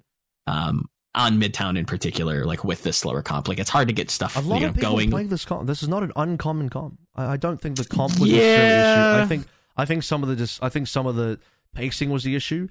Like, okay, is Sigma's not fast, but you just you don't need to be fast. Just walk. Just start moving towards Sure. positioning. You just start taking some positioning. That was the uh, by the way the moment from Alfie, one of his many moments this map. Um, yeah, I don't know. The one part about the series though does annoy me. Everything about the series is great, except for some of the extremely cringy NA fans that, like, for some reason, I don't know. Not even just like trying to show on the spark, but like we're really cringy in the way that's like as if you can't say that Spark played really poorly. It's here's, here's the thing, like they'll say they'll say you're biased even though the criticism was like, oh yeah, Spark played like shit on Midtown. It's like, oh, clearly biased for Spark. I'm like, motherfucker, I'm criticizing the Spark. Are you deaf? Are you deaf? Like I'm saying they played like shit, and you're saying that's biased. You are actually stupid. I'm sorry. You're like you. You don't understand English. It's clearly not your first language. Like, I, I, Uh, how do you even get to that conclusion? Un- unbelievable.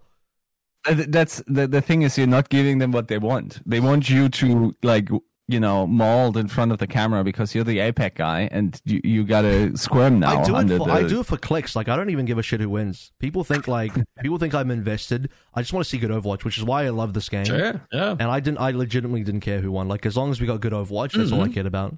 Um, I don't have a dog in the race. People think I have like actual stocks invested. I don't give a fuck. Like, you know, Uh, Glads are actually sending me merch. When I actually get that, you'll you'll start to see some shilling. You know, I'm, again, I'm really bribable. I'm extremely bribable.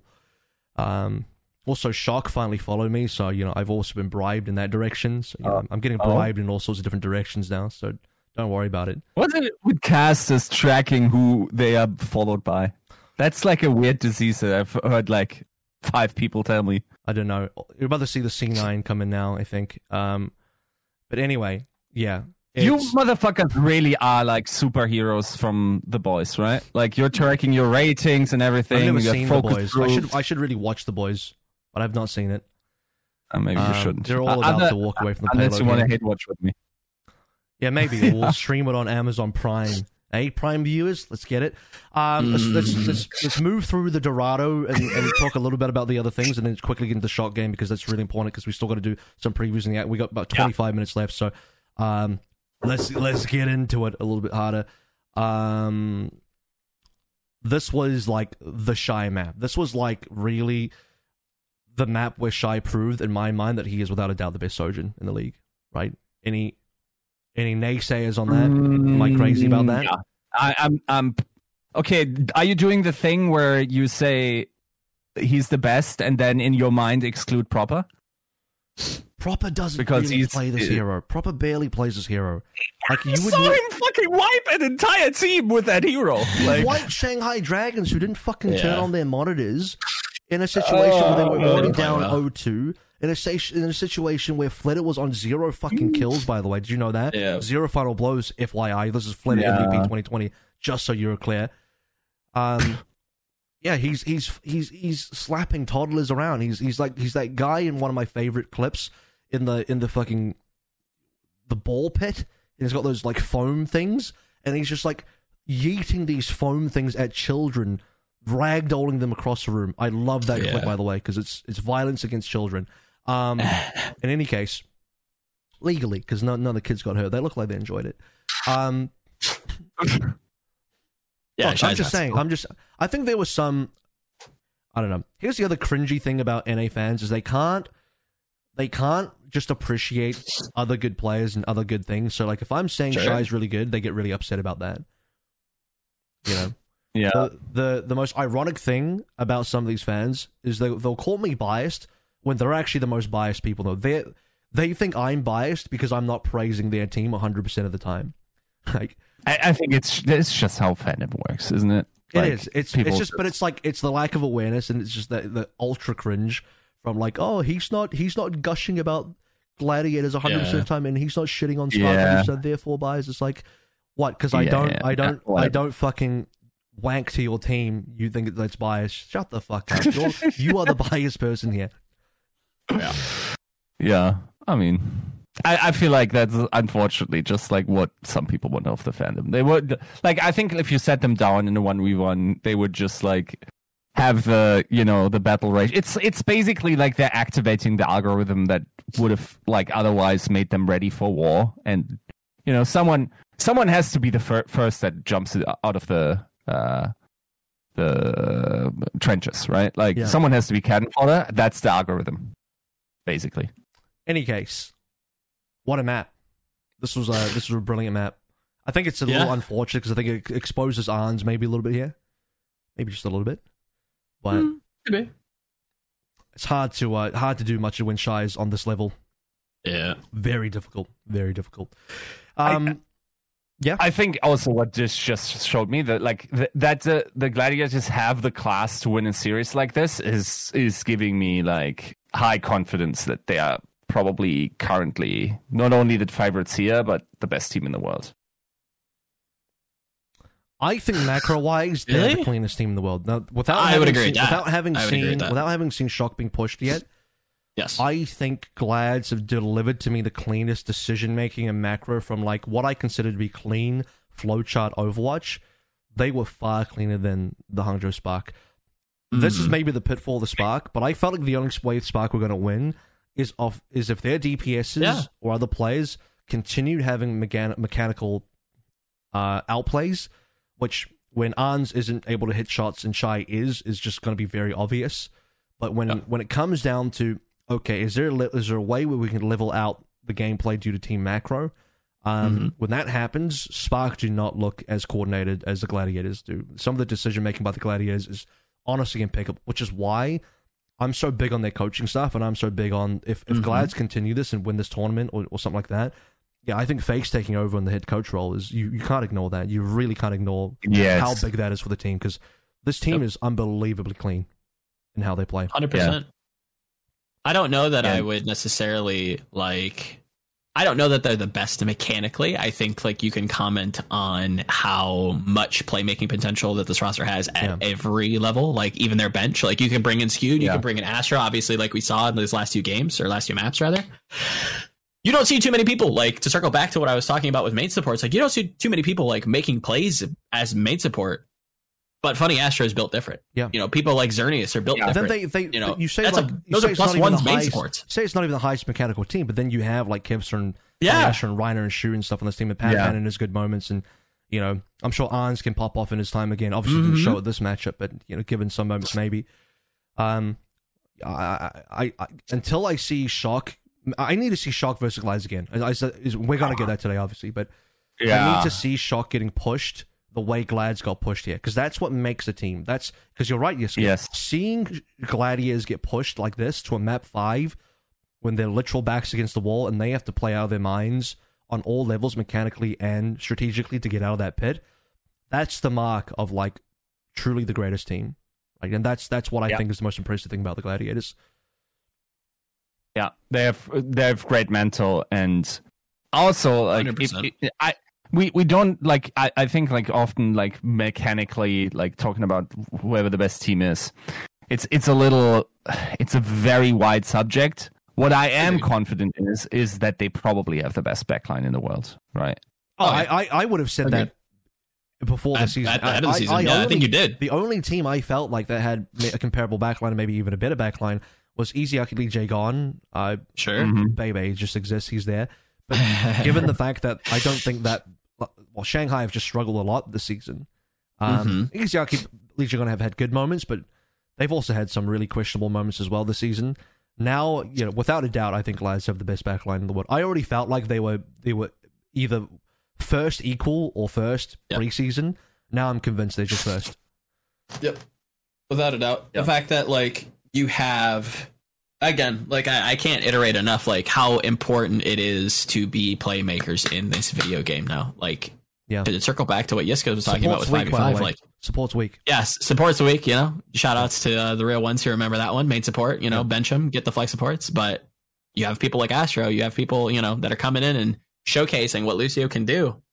Support's It's weak, hard to argue. unplayable, literally bad game. Give me Overwatch one. Let me shoot kills for for 20 minutes. Who's asking for that? Like Stupid That's- people, extremely dumb. that's crazy that. to me. Um, more people than than really should be asking for that. Uh, Yep. yeah. Anyway, uh, what a clutch map. Yeah, funny. Astro had uh, Yes. insane moments on this map, and um, I think he ended with like more damage and like he actually did. I don't remember final blows than had- Patty. No, he had more damage than Patty on the last map.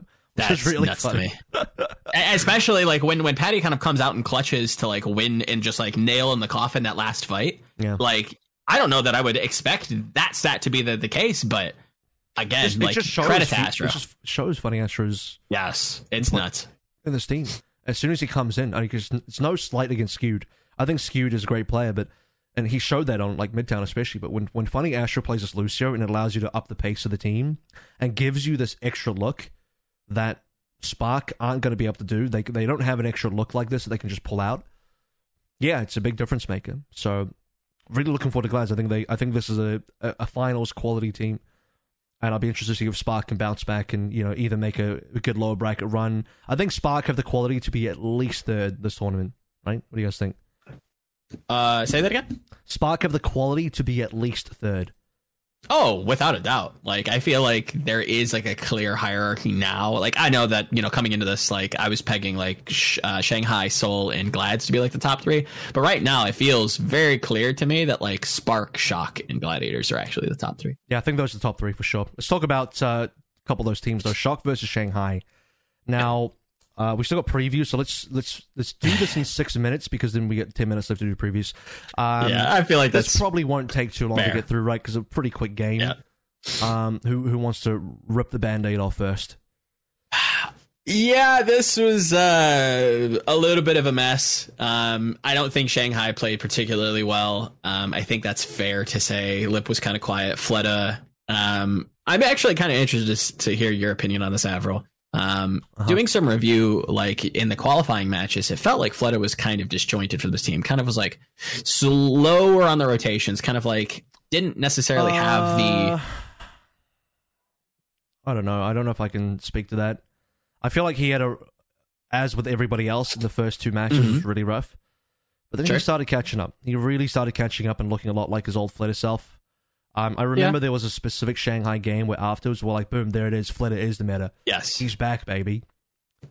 But then I, this I don't. game, I, I yeah. don't doubt that he's mechanically there. Like I, I've we've seen those those flashes, and we we remember what Fleta can do from all these seasons past.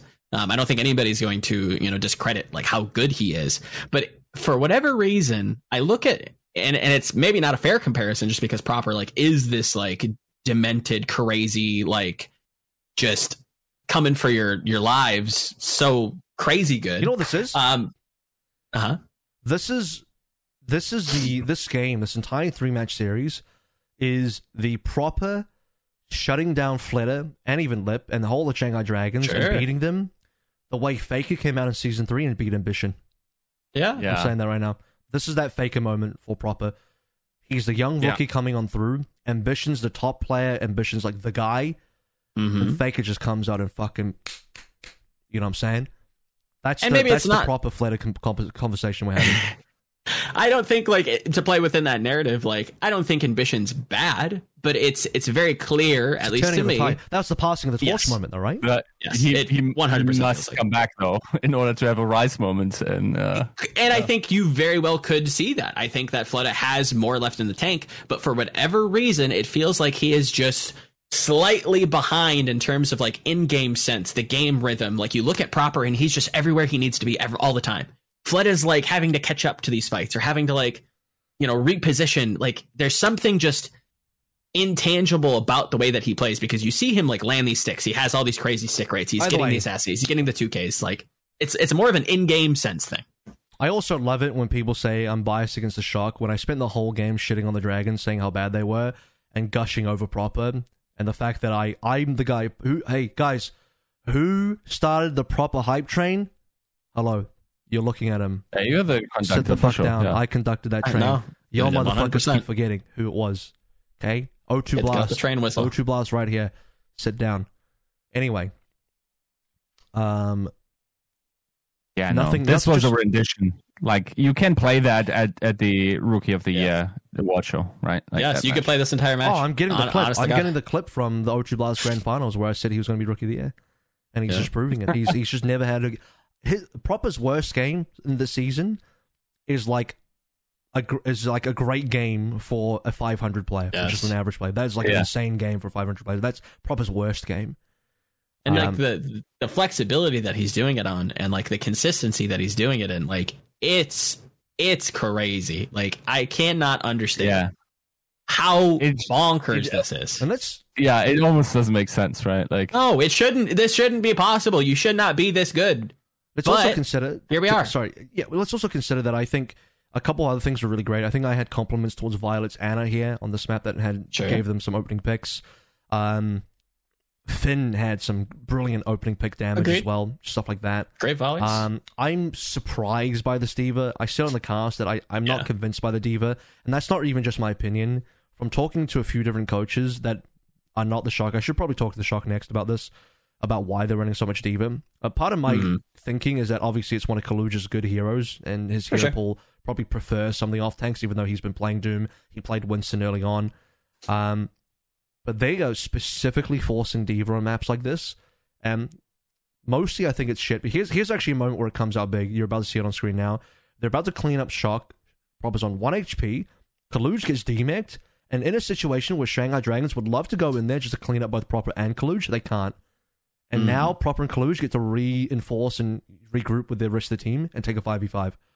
So one of the few times where, where the alt is actually good. One of the comments I actually had from an Overwatch League coach is like, yeah, D.Va's ultimate is completely worthless in this meta. I'm like, Yes. absolutely, it's actually just It's, It's just actually not good. plus one, which It's is why, an, which uh, is an extra life. Yeah, it's an extra life for D.Va, which is why looking at this is like, oh my god, the the D.Va bomb did something. Like, it actually did something because it usually does nothing. Um, but yeah, Sam was also surprising here. I thought that Sam would Yeah. not be as good as Lip on the Sojourn, but hmm I guess when when the rest of the team is you know able to really step up and Sam's got plenty of space to work through, he's getting frags. It was a Yep. surprise. Sam also had a, a pretty wholesome tweet afterwards, unlike the Gladiators beating um, Spark, which was a very close Minor to region, by the way. loss. Um, San Francisco after 3-0ing Dragons, Sam actually had a pretty wholesome tweet like, "Yeah, I had, you know, it was good uh, experience playing against some players I don't normally play against, stuff like that." Oh, So that was cool. Um, Oh, yeah. But yeah, I mean, Dragons struggled both attack and defense. I don't think Dragons would have even had a chance in this map if it wasn't for the Fate backcap. He was backcapping this payload onto second and got it maximum dif- distance. If it wasn't for that, I, I think Dragons would have been even more boomed. yeah. Not uh, not in form in the in the slightest. So we will have to see about the dragons. And then the, finally, the I think the one map where you know you probably expected a bit more from the Dragons in terms of the fact that they had good performances here. Fleta Sojourn actually did look good here previously. Um, Lips Widowmaker obviously just manhandled Gurion on the Dallas Fuel previously. There's a little bit of Mhm. revisionism of like, oh yeah, but it's Gurion, but it's like, I mean, yeah, but if you if you minus Gurion from that conversation and just look at Lips frags, it's still a better performance from Lip than it was in this performance here, right? If you if you remove Gurion from the conversation and just put Widowmaker bot on the other team, right, and only address the situation and only address Lip from his own personal mechanics and performance on the maps, you'll see that Lip had a better performance on the Dallas game than this game. Now that's not maybe completely fair given the given that shock you have to do you do have to look at the shock plays a little bit. Um, Mhm. and shock will do some things to maybe pressure out lip, but it's a combination of I think dragons not performing up to speed across the entire series, plus San Francisco Shock being very good. Um, and both those things together, which is something that I think everyone needs to understand. Like it's not a it's not a binary thing where like you know it has to be it's it's this is a game where both teams played their absolute best and one team was just better. I think that's the Spark Gladiators game is a game where I could say that both teams probably played their best and one team was better. This is a game where I think one team was playing close to their best or their best and the other team was shitting the bed. Right. hmm Yep, would agree. Yep. Yeah, I don't know. I, I, I hope there's still something left in them, but uh, we'll see. We'll see. I'm I'm kind of like, uh, I guess, as we as we need to. Um, I feel like there's no bad match left, even in the hypothetical matchups. Right? read by the way. Sure. Yeah. By the way, I'm back in my Shanghai Dragons hater zone. I've I'm you're getting whiplash again. Oh no! You're whiplash again. That- That zero six from the Shanghai Dragons earlier on in the Yeah. qualifier, I was not pleased. No. And I was, shouldn't I was very It's negative bad. on them. And then I was very positive on them because they started to make you believe again, started to make me Mhm. believe. And now I'm like, now I'm back on the negative. You know, we we we the the the, the stock charts go like this, fellas. It really do be bouncing up and down. Okay. um, Are you Alright. are you a Shanghai Fusion fan? Then Shang. what is what does that it, mean? it feels a little bit like it, right? What is- like that. sorry, the what do you mean, fu- what's consistency is very fusion esque.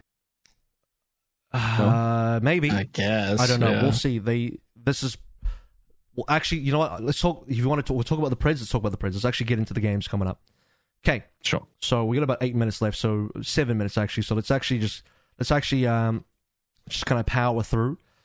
Uh, what order of games do we have? It's a, it's four maps, four series, by the way. So let's start with Dragons Atlanta. Dragons did not look good versus Shock. No. Atlanta. They did beat Seoul. Can Atlanta beat Yeah. Dragons? This is, by the way, the rematch from last year. Yeah. You have to just just before anyone makes a spread, remember Atlanta are not shock. So that is something to consider. I'm not happy with the Shanghai Dragons right now, but I'm still debating whether I want to play spread for Atlanta or not. I have to think about the matches here. I think it, I think if Dragons play the same way against Shock and kind of mechanically Yeah. don't come up to space either, then Reign do win this one.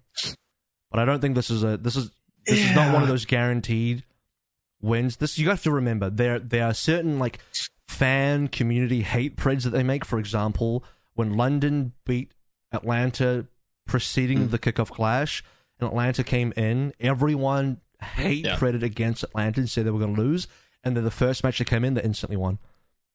In fact, they didn't stop winning. They actually did they not come third in the kickoff clash? Atlanta? Uh, let me uh, Yeah. look. Hold on. so I believe so. my, right. my point is is like every this is not necessarily yeah, third. This is not necessarily directed towards you guys, but for everyone watching as well. Be very careful not to hate Predator team just because they looked shit one game, because then you get into the situation where like they bounce back. So give, given that 100%. though, I'm still not too sure who to pred. This one seems weirdly 50-50 for me. yes. I think if if, I think if Dragons played better against Shock, I would still pred Dragons. But this one's Yeah. this one's a much more of a coin flip than it should be for me now.